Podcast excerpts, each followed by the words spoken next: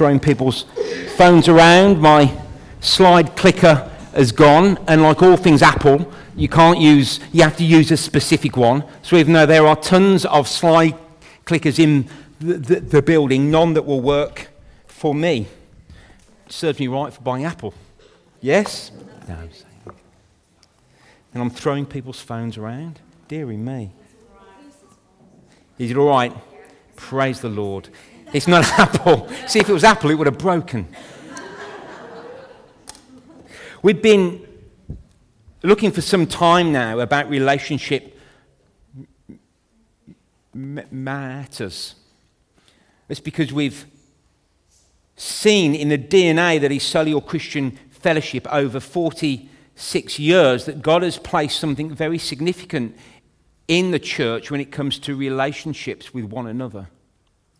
And we spent a lot of time over the last three or four months looking at different aspects of that relationship, how we should live as individuals in the life of the body. You can go on the website, hit uh, Podbean, and look at all those talks over the last three months or so. And recently, we've been taking a shift from the individual and looking at us as a body of people. And a few weeks ago, we talked about holiness. How, how, the root word for holy was to cut to separate, to pull out. And that when God often talked about holy, he talked about it as a group of people. You're a holy nation, a royal priesthood. It wasn't so much about individuals. And it was that sense that actually he takes individuals and he cuts you out of this world and forms you into one body and calls you citizens of heaven. Last week we looked at John 17 that they may be one as I am one.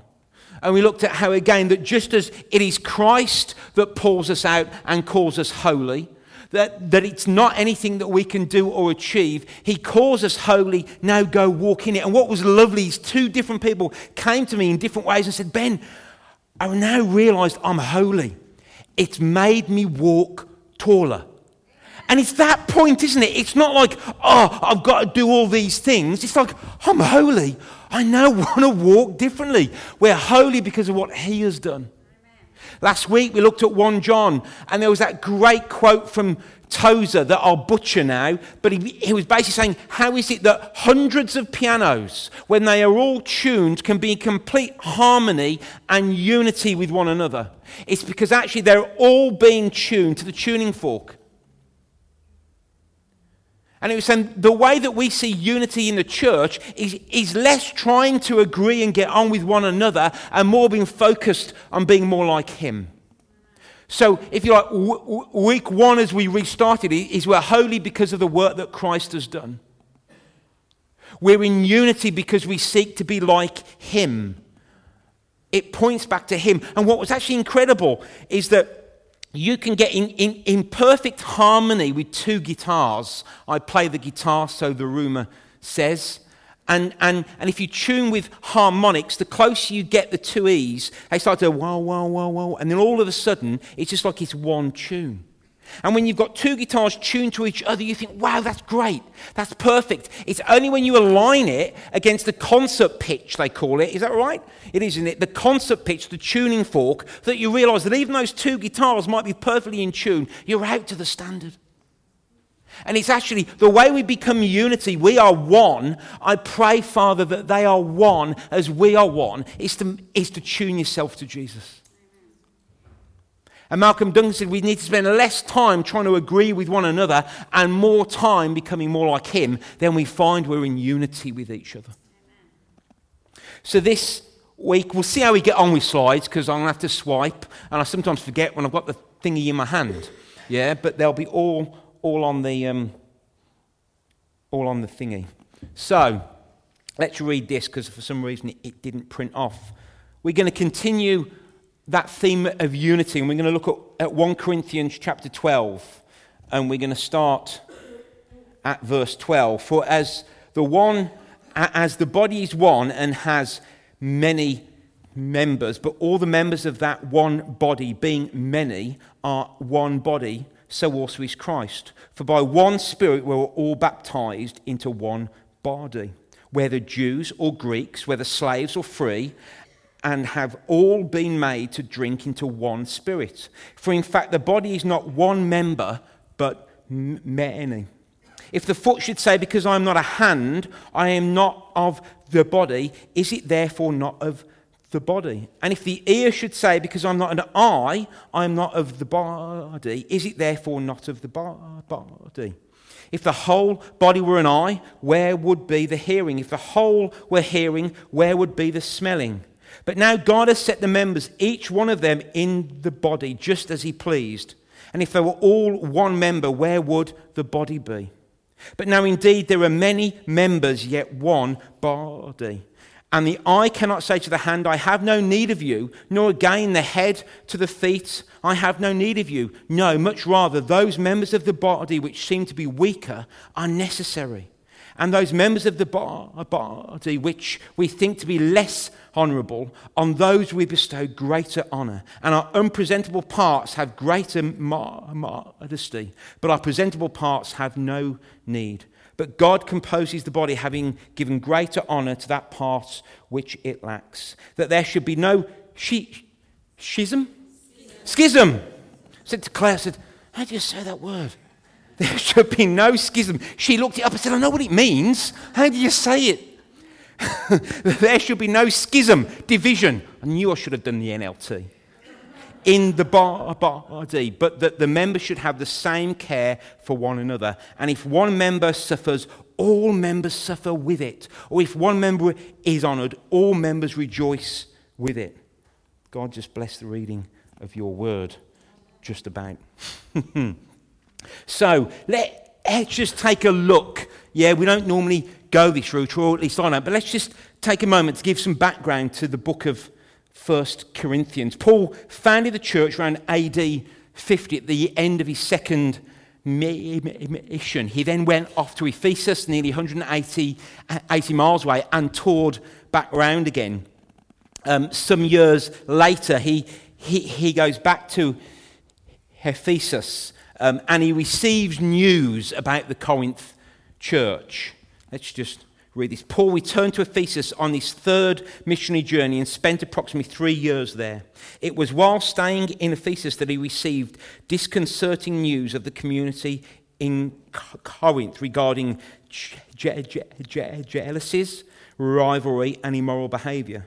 Paul also receives a number of le- le- le- letters from the, the, church as they seek to clarify certain aspects of their faith marriage, eating food, sexual desires. All these things were coming up as they battle with how to throw off the old life and put on the new life. And they were seeking clarification. They were asking things like, what does spiritual freedom mean to a new Christian when everyone around you is caught up in immorality?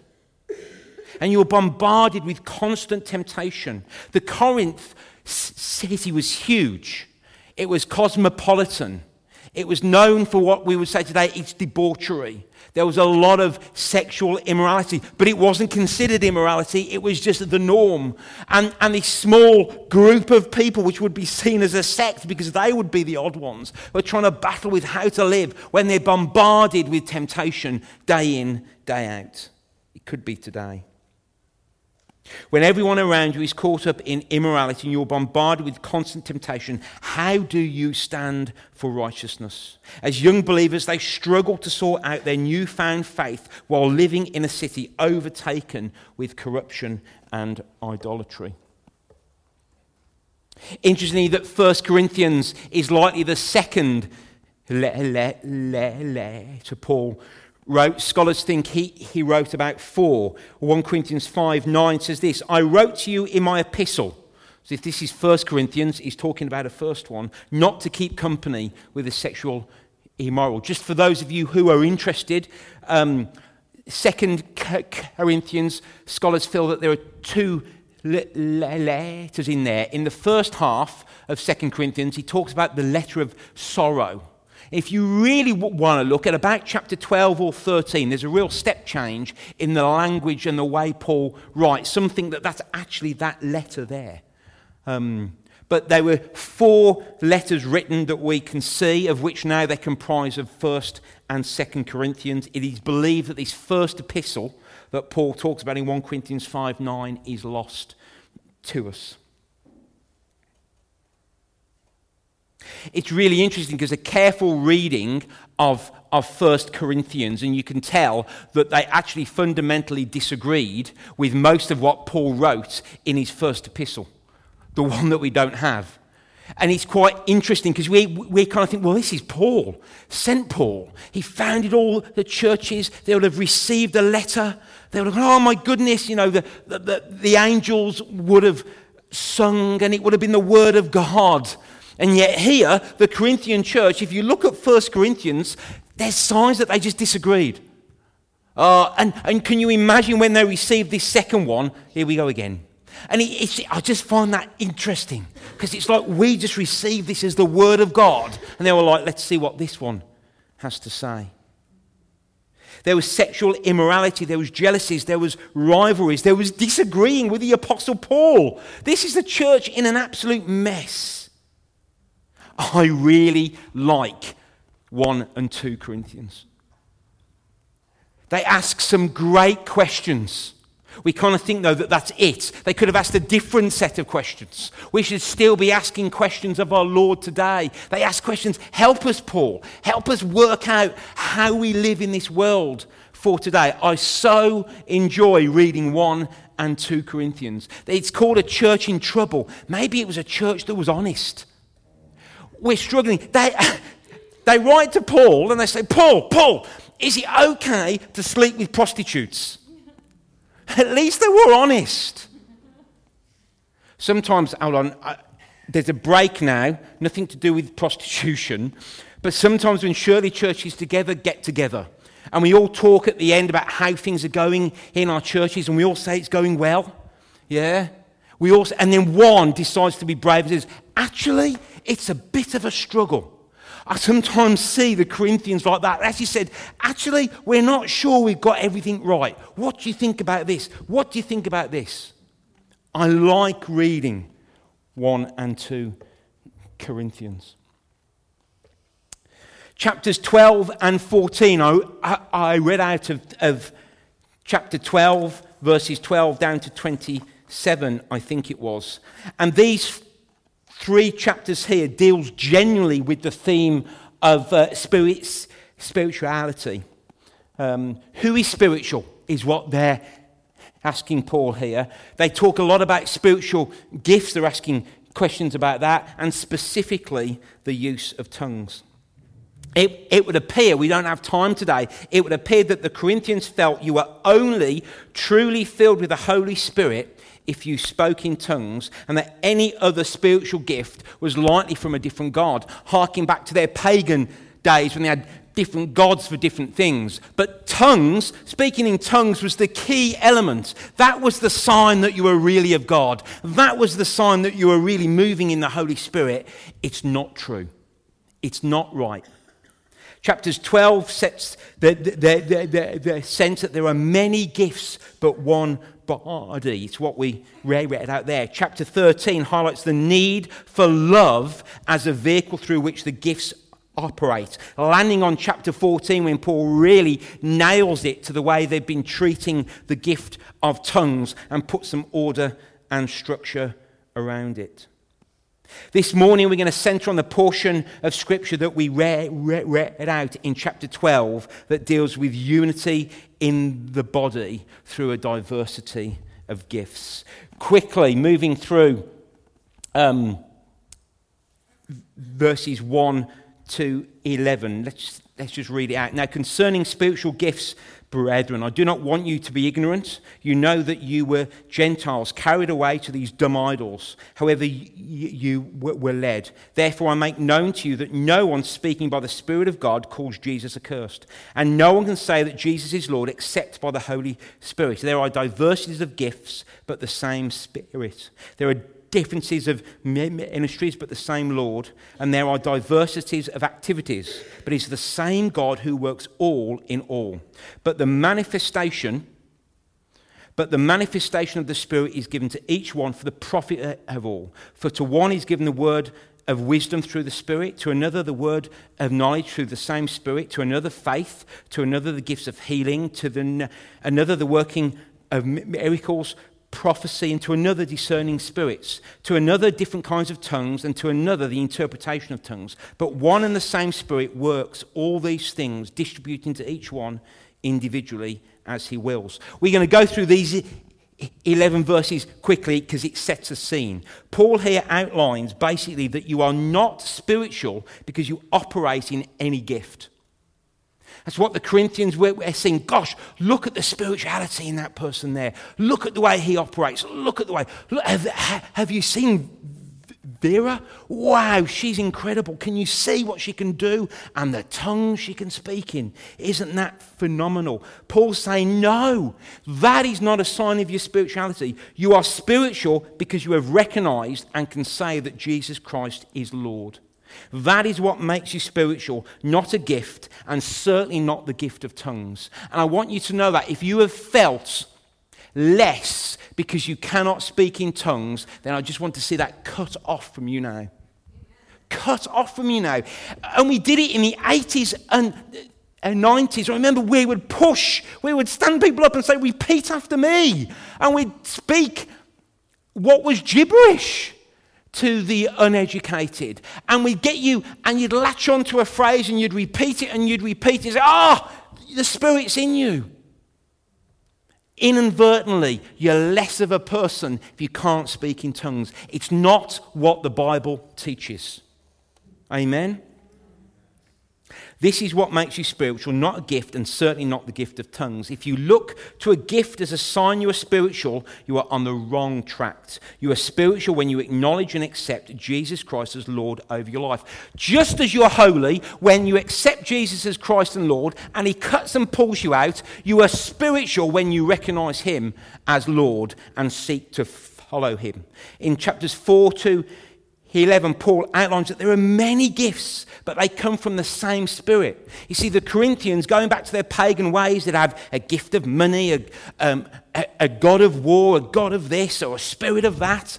And they were seeing that again. And they were saying that tongues is the true spirit, everything else is just another kind of spirit. Paul's saying, no, there is one spirit and one gift giver, and it all comes from him. And not that it's for this morning, but it he rattles off nine gifts. Those are not an exhaustive list. There are probably many, many more gifts. He's just talking about, look, there's this and there's this and there's this. It's all from God. Whether you're wise, whether you speak in tongues, whether you do healings, it's from God. It's from God. There is one God, one Spirit, one Lord, and He's He who gives gifts for what? To profit all. The reason why He's put gifts within us is to profit one another. And here we then come to where I wanted to land today. We've read this out for as one, for as the body is one and as many members, but all the members of that one body, being many, are one body also in Christ. The question that he's asking here is what would happen if the whole body was one and the same? Answer, you wouldn't be a body. He's now speaking to someone. Imagine he's speaking to a little toe. And he's trying to say to that little toe, look, look, you are there for a reason. God has put you there. And actually, if you want to be a hand, if everything was a hand, guess what? You wouldn't be a body.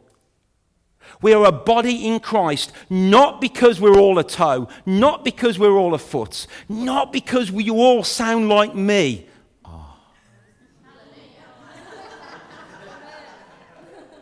We're a body because we're different. And there's beauty and there's elegance in that. Amen? What is the message here? You, you, you're not meant to be the same. You're not meant to be the same. If you were, you would not be a body. You would be out of balance, out of kilter, in error. And yet, how often do we seek to gather people around us that are just like me? Danny Silk, in his book of, of a, a, Culture of Honor, says, We actually love the, I love the me in you, Paul. I see the me in you, and isn't Paul great? And it's actually because I see me in Paul.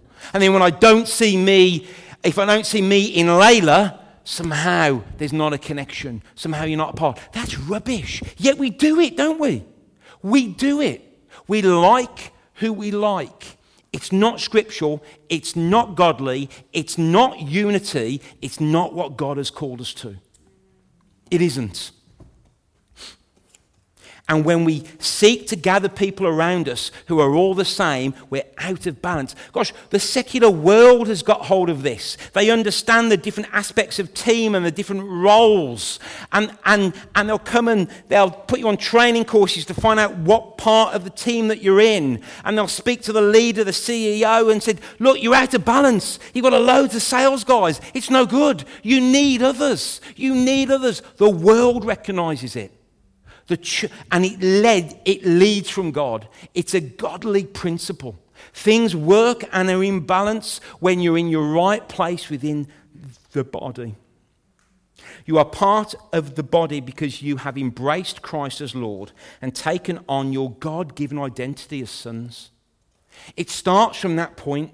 For as many as are led by the Spirit of God, these are the sons of God, Romans 8 says. We're sons because we've embraced God in our life, and He calls us sons and daughters. And He says, You're now part of the body, not because of what you can do, not because of what you can do, because of who you are.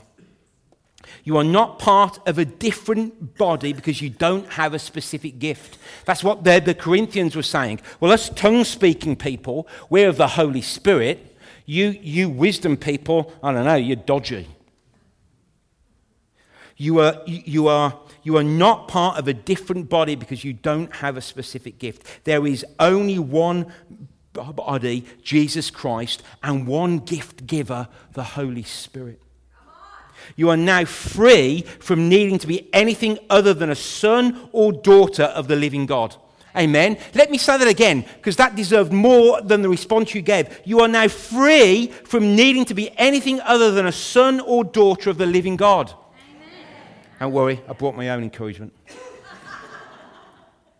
you are part of the body of Christ, not excluded, but included as a valued part of the body. God has placed you where God has placed you here in the body, just where He wants you. God has placed you, let's ground it, in this body exactly where He wants you. Who are you to buck against where God has put you? What else? Yes, yes, yes. Yeah, okay. What would keep me out of the body? Metaphorically, nothing actually, because Christ says you're in, but sometimes we disqualify ourselves. We believe the lie. I'm not needed. I'm not good enough. I'm not like Ben.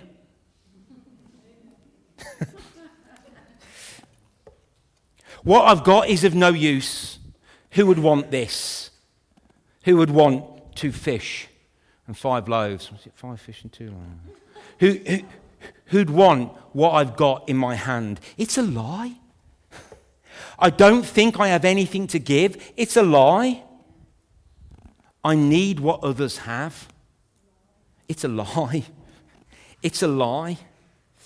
Jealousy, covetousness, I want, I want that because I see, I see when Fred operates in that gift there, I just see what happens and I want what Fred's got.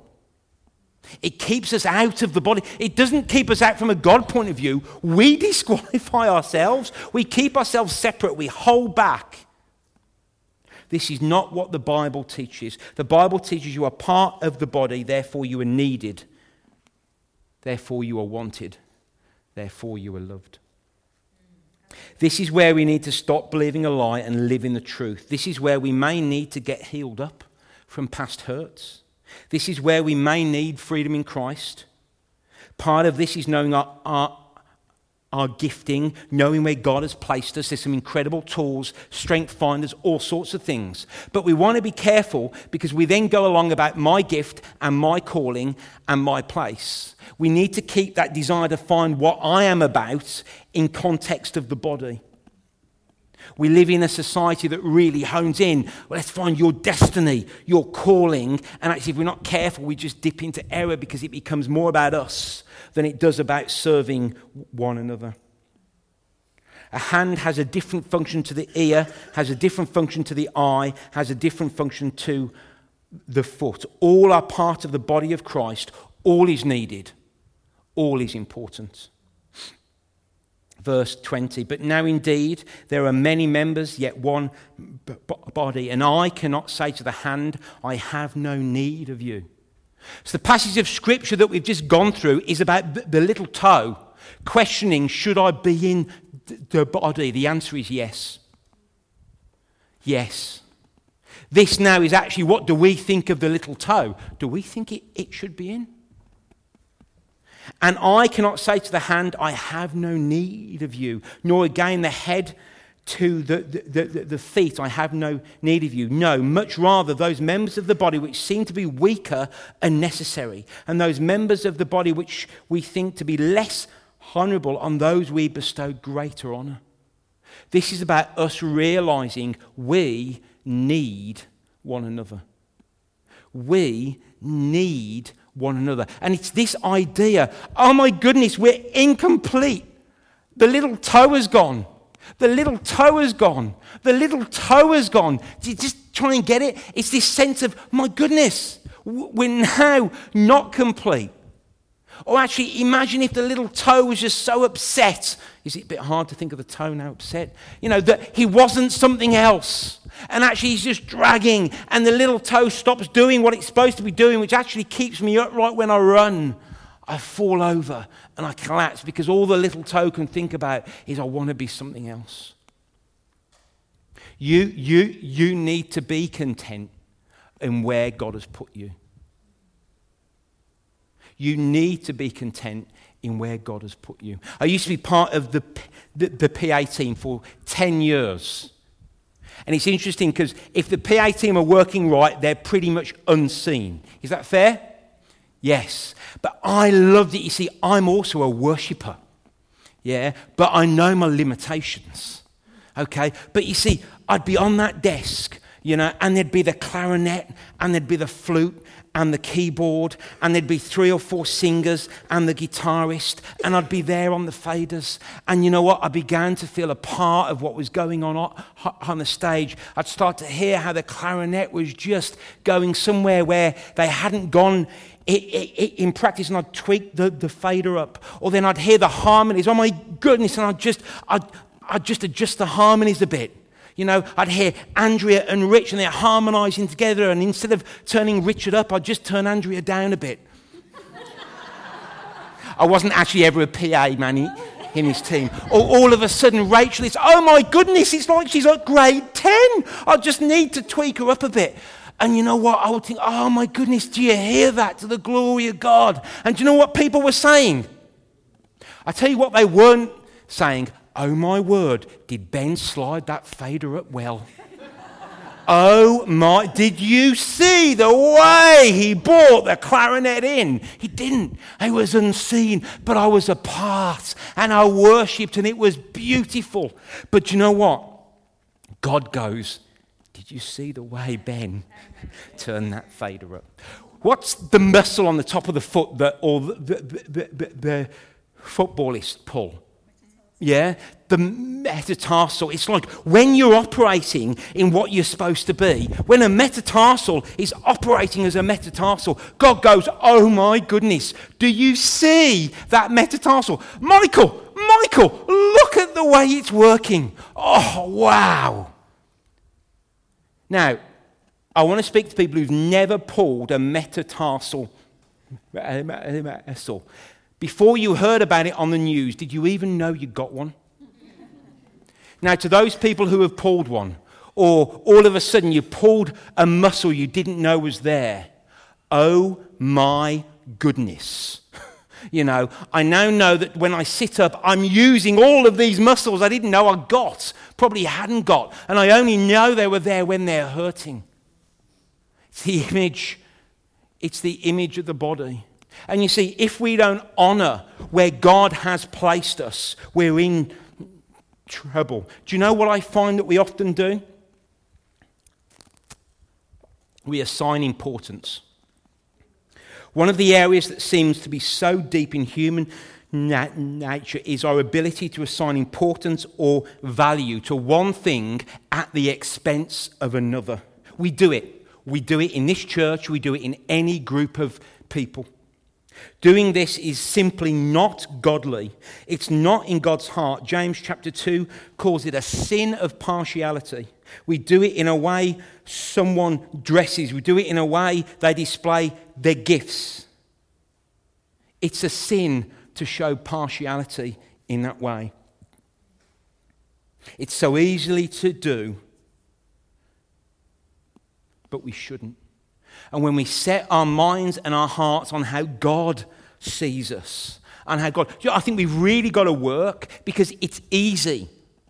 People say differently. Let's not make it about me. You know, crack a few jokes, get a few people to laugh, and they feel a connection. And they feel a, a connection. And somehow we raise up the platform as something bigger and higher than the PA desk. It isn't. It isn't. And this is what Paul is trying to show here. There's no greater honor. In fact, actually, the ones that are less seen, the ones that actually are, are weaker, the ones that need to be covered up, I give more honor to balance out you guys, I think. He says, I give more honor to those things that are not seen. I value them. And we have got to work at not placing different levels of value based on what we see and don't see. And we've got to work at it because it doesn't come naturally. So, one, we assign levels of importance. This, this then causes jealousy because other people see, gosh, do you see what I think of that person when they do that? Because deep, deep down, whether you will agree with me right now, trust me, it's deeply wired in our human nature. We want to be loved. We want to be accepted. We want to be a part of what's going on. And when we assign different levels of value to different people in the church, it causes jealousy, covetousness. I want to be like them. If I can only have that, if I can only be like so and so, then it'll be all right. We then create another error. We do it with, with kids, and maybe when they're young, we do. We run a race, and everyone gets a prize. Everyone's a winner. We, we, we then go the other way, and we either don't honour anybody, or we try and honour everybody at the same time, which is the same as honouring no one. There is times, let's keep the analogy of the body. There are times when we applaud the way the hand picked up the pen. Oh, did you see that? There's times when we do that. There's times when we honor different people in different ways, but not at the expense of other people. But that's when we have to be healed. Because it's only when somebody else is being honored that you know what's really inside you. And it may be inside you because actually you have been genuinely hurt. You have been cast aside. You have been made to feel like there is no use, there is no place for you. And when other people are honored, it then rises to the surface. So, two points. We do honor people. One, we need to get healed up. Otherwise, we struggle to honor anybody.